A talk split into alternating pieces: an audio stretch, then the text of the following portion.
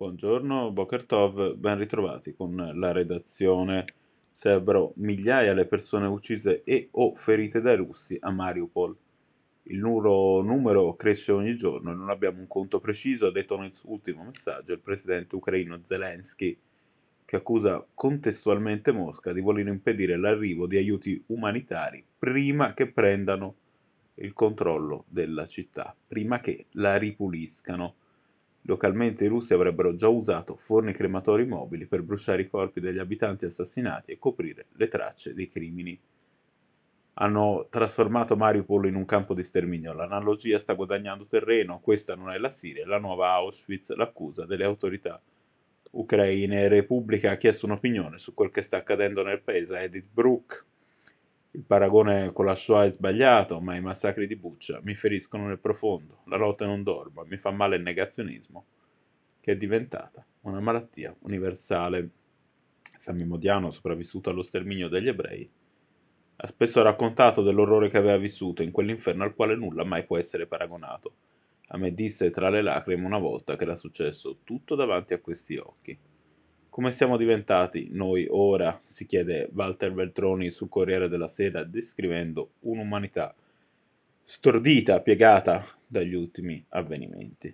Mentre sulla stampa, con riferimento all'ultima insulsa provocazione televisiva di Alessandro Orsini sui bambini felici anche in dittatura, si ricorda l'esperienza di Liliana Segre cacciata da scuola all'età di 8 anni in seguito alla promulgazione delle leggi razziste. Più l'olore della guerra aumenterà, stile Buccia, più per Israele sarà difficile continuare a percorrere questa strada, sostiene il foglio, riferendosi al tentativo del governo di Gerusalemme di mantenere buoni rapporti diplomatici sia con Kiev che con il Cremlino. Secondo Libero, quelle arrivate da Mariupol sono dichiarazioni che sicuramente provocheranno la reazione indignata di Israele e dei discendenti delle vittime dell'Olocausto ma che raccontano qualcosa di non molto dissimile. Crisi politica in Israele dove, dopo la defezione della parlamentare Edith Silman di Yamina, il governo Bennett non ha più la maggioranza, diversi ora gli scenari possibili.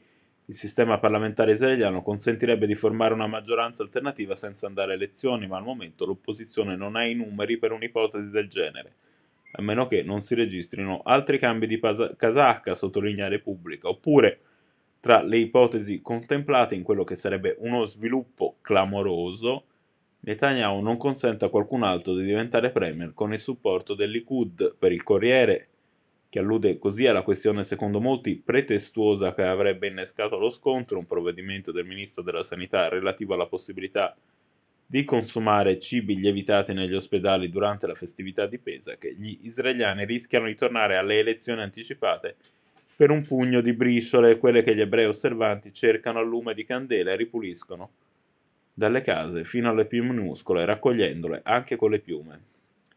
Si riapre il grande scontro, riporta il giornale, ed è di nuovo intorno a Bibbia la discussa necessità di avere un leader che guidi un paese sempre assediato dalla minaccia fatale che si serve del terrorismo, dei missili e dei droni arabi, oltre che della minaccia atomica iraniana